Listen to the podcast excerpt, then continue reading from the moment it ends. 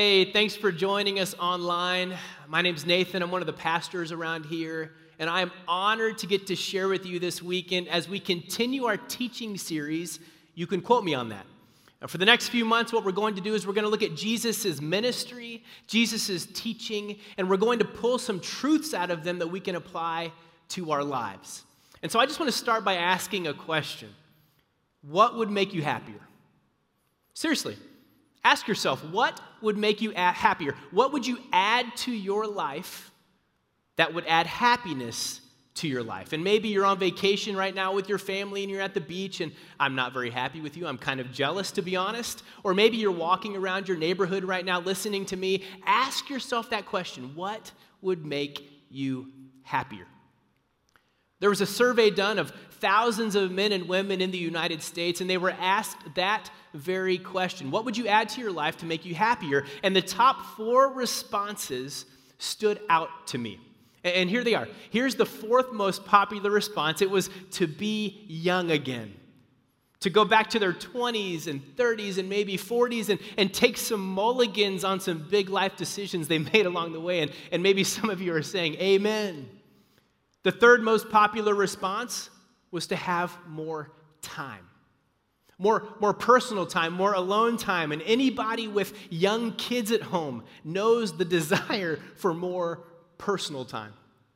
And the second most popular response, you probably could have predicted this, was to have more money. Some people even wrote in the responses, I want a million dollars, I want $10 million, because evidently they discovered the secret to life that the more money you have, all of your problems just magically go away, right? And the most popular response was to look better, to be more attractive. And some people even wrote in the response, I want to look like a model or I want to look like a supermodel. What would make you happier? And what stood out to me from those four most popular responses to the survey was that they were all about self. They were all about me and how I could create happiness from within. How I could find real happiness in my life if I just created it myself. And, and it shouldn't have surprised me. That's the world we live in. Self reliance is the key to success, it permeates our world our families, our friendships, our society. And now, don't get me wrong, I, am not saying that uh, hard work is a bad thing. I believe in work ethic. There is nothing better than taking responsibility for your life. But what I am saying is that a lot of times we have a tendency to rely on ourselves instead of relying on God we have a tendency to believe that we can create happiness from within if we just find the silver bullet that will do it. Uh, there was a uh, there was a guy who'd been uh, dating his girlfriend for a while, and they were at the end of his date, and they were embracing at the end of the date, like you do. And, and he embraced her, and he said, Baby, I may not have the cars, I may not have the businesses, I may not have the money, I may not have the mansion on the hill like my friend Frank, but, baby, all I got is love, and that's all you need. And his girlfriend embraced him even closer and through tears says, Oh, sweetie, would you introduce me to your friend Frank?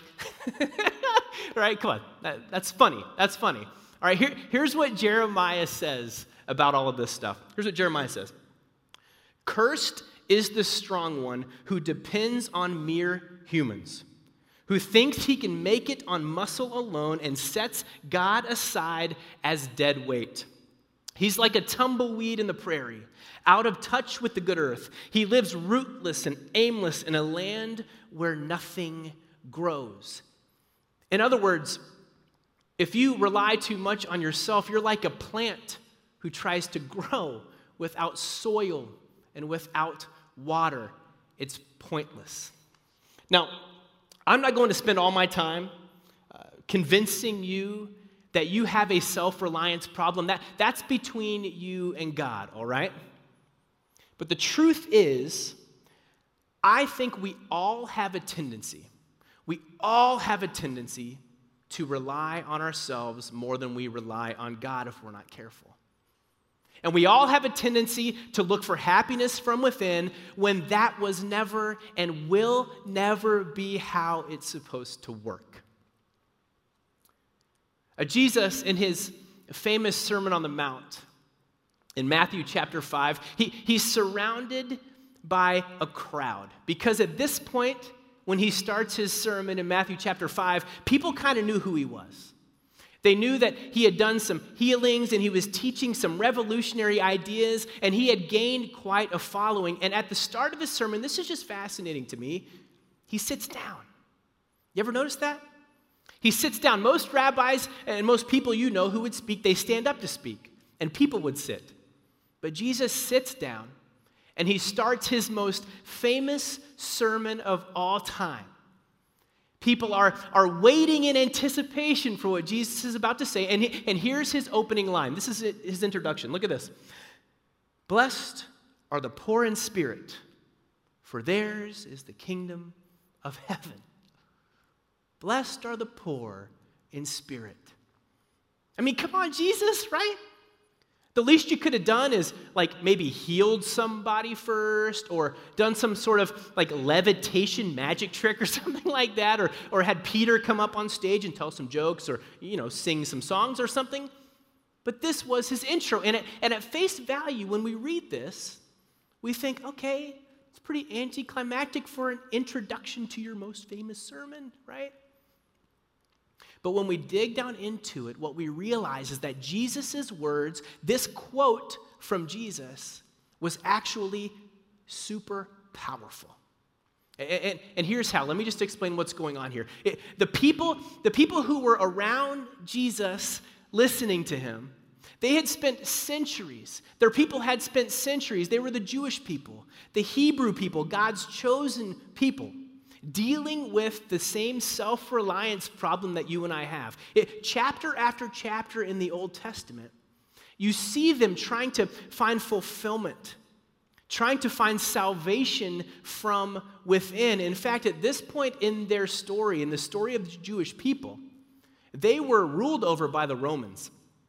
They were ruled over by the Romans, and, and they actually felt like from within, someone would rise up and take their land back take their kingdom back. Was it Jesus?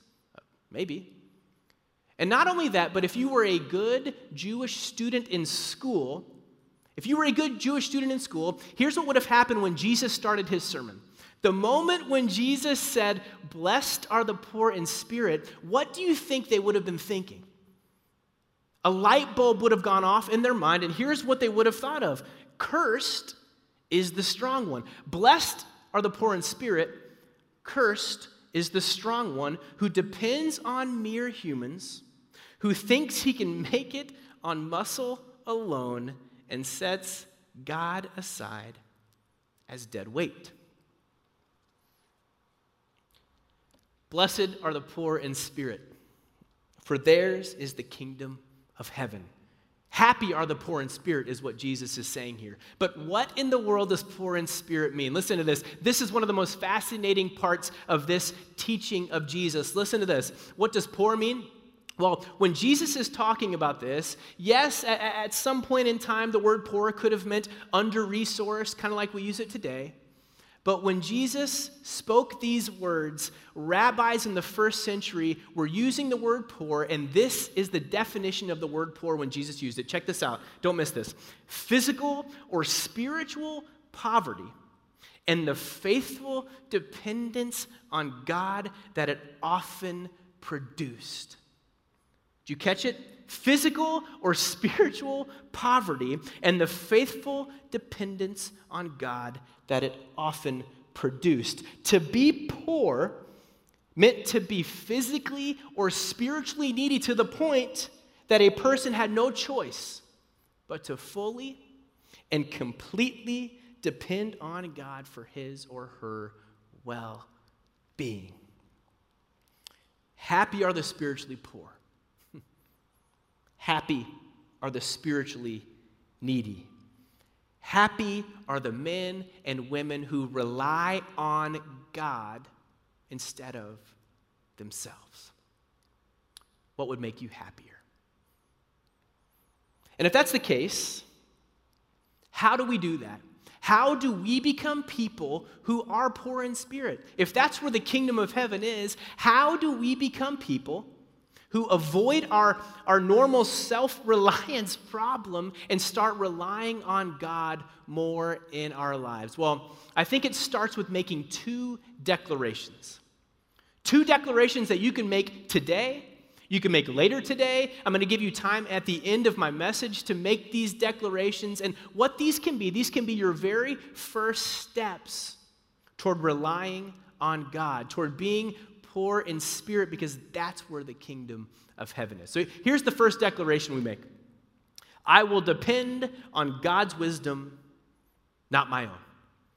I will depend on God's wisdom, not my own. Proverbs 14 12 says this There is a way that appears to be right, but in the end, it leads to death.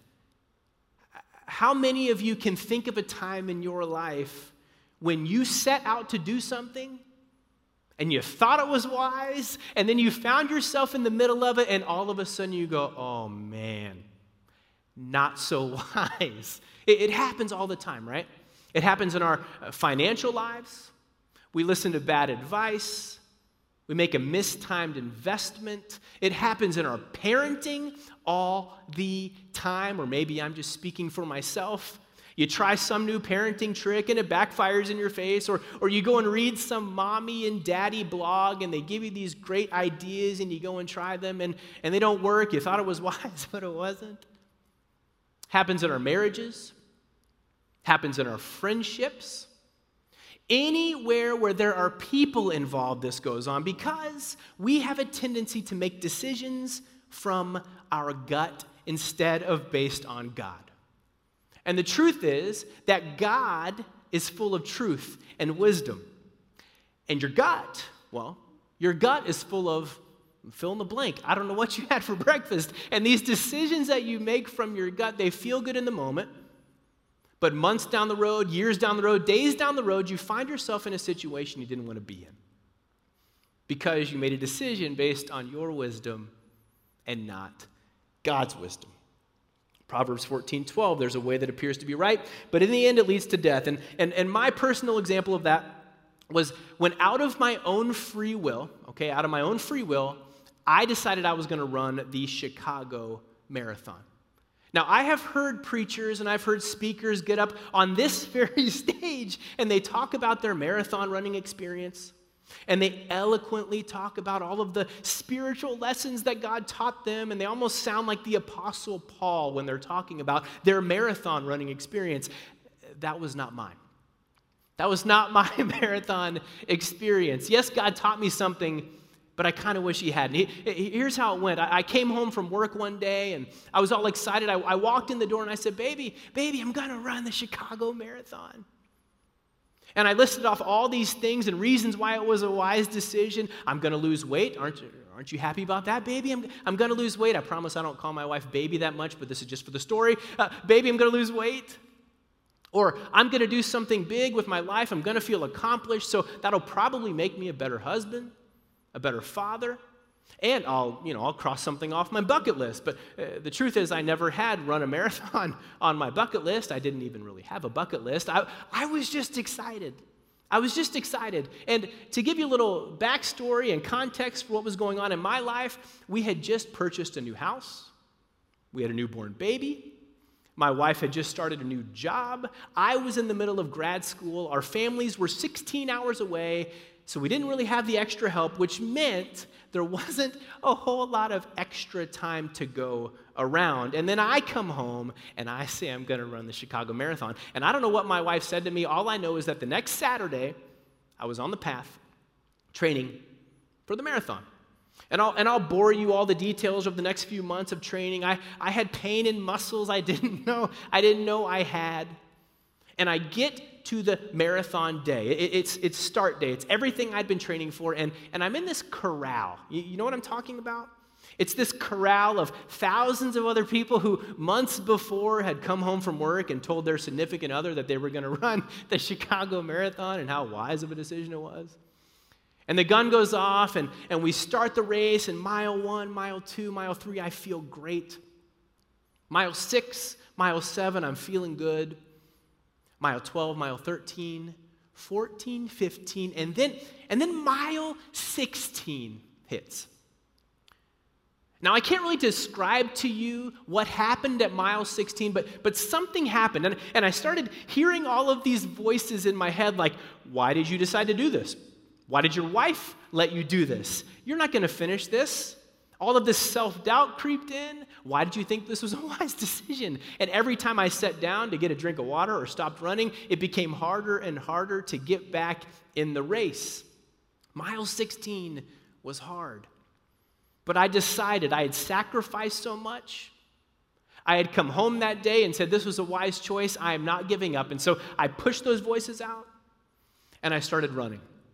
And in my mind, in my mind, I'm running full speed. I'm at my training speed. I'm going to get a great time in the marathon. Nothing can stop me now. I'm going to run the next 10 miles at this speed. My pace is great. And I kid you not, I kid you not, I look over to my right and in my mind, I'm running full speed, okay?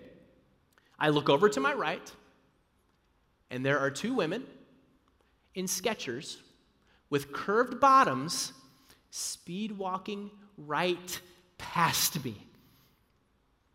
And it was like in that moment, God gave me the object lesson of a lifetime that sometimes you might think something leads to life and it's a good idea, but it could lead to death. It wasn't so wise. Conviction by Skechers. Uh, what about you?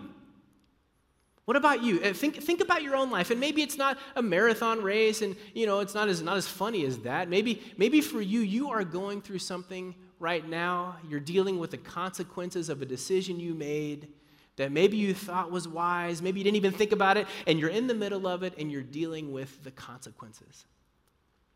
And maybe for some of you, if that's you, you're thinking, uh, you know, God, there's no way God could be with me. There's no way God could love me after making a choice like that. And I, I just want to tell you, God has never stopped loving you. He's never stopped loving you. Yes, He watched you make that choice and He was yelling, no. But He's been with you the whole time. He hasn't stopped loving you, and He just wants you to come home and be renewed and restored by Him because it is never too late. You might think it's too late.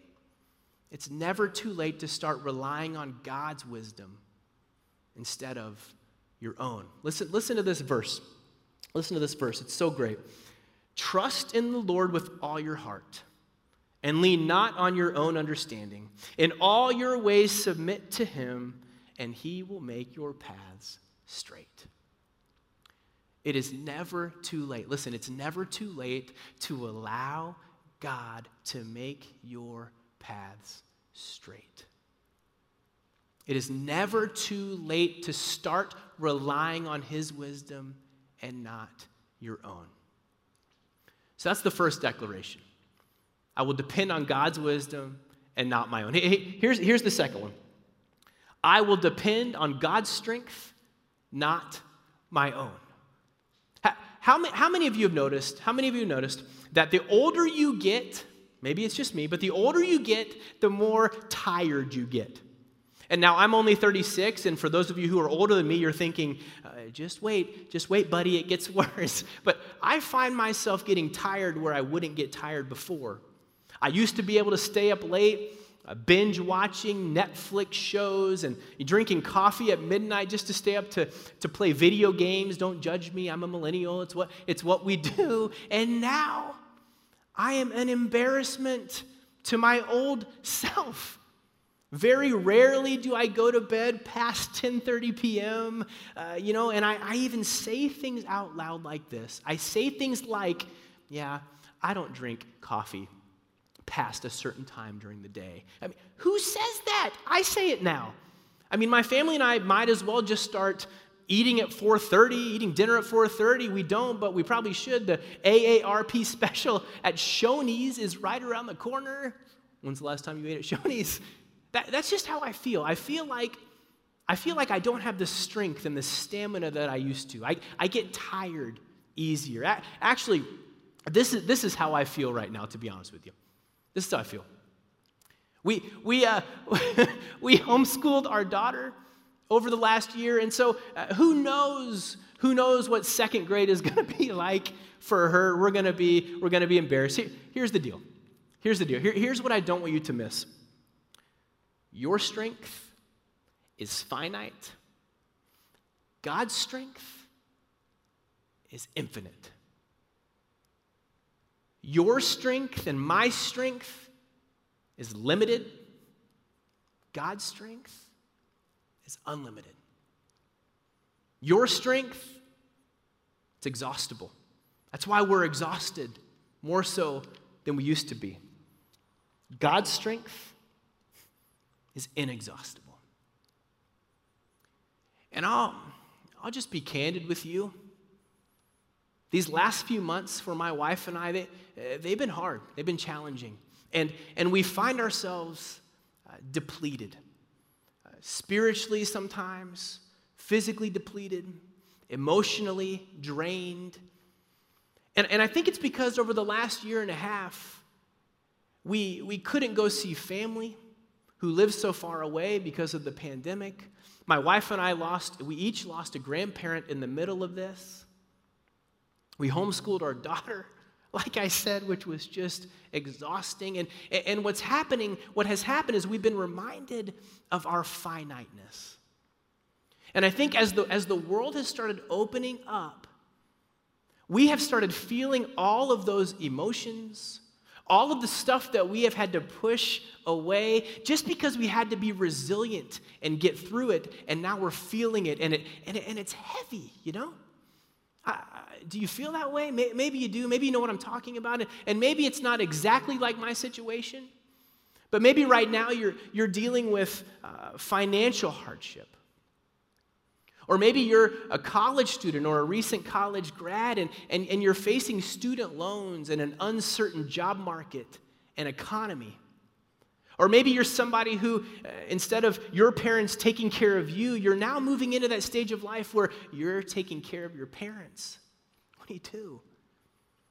Or maybe you're a business owner and, and you've got some decisions you're trying to make, and, and you know that those decisions have implications not just for your employees, but for their families and their kids. And listen, if that's you, if you're dealing with something like that, where you are reminded of your finite strength, let me just tell you, you were never meant to go through that stuff on your own.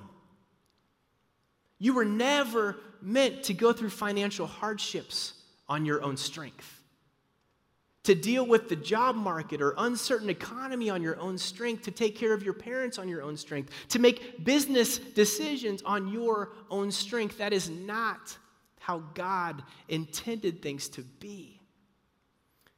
Listen to these words. They're from the prophet Isaiah. Those who hope in the Lord, this is just beautiful. Those who hope in the Lord will renew their strength. They will soar on wings like eagles. They will run and not grow weary. They will walk and not be faint. The truth of the matter is, God designed us to find our strength in Him. That's how it works.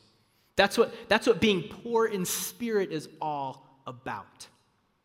And when we do that, we will soar on wings like eagles. We will run and not grow weary. We will walk and not be faint. But, but how do we do it? How do we do that? There are two things. Two things I want to share. The first is this we will walk before we soar. We're going to walk before we soar. And, and as I was studying for this message, there's something in that verse from Isaiah that I had never noticed before. And maybe it's just because I'm not, you know, the biblical scholar that I should be. And maybe you've seen this. But check this out those who hope in the Lord will renew their strength. And watch this they will soar they will run and they will walk. And now I know he's got it in reverse order, but do you see the progression here? And, and as I was thinking about things, I was, as I was thinking about my family and I, I, I realized that this is how we're going to do it. This is how we're going to do it because we're going to start by walking.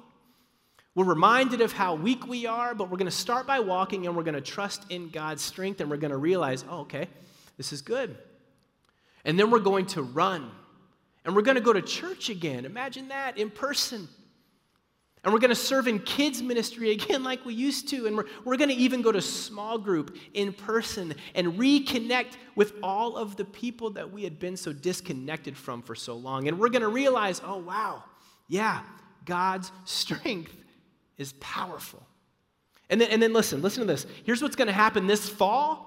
This fall, Parkview, I believe this with everything I have. We are going to soar.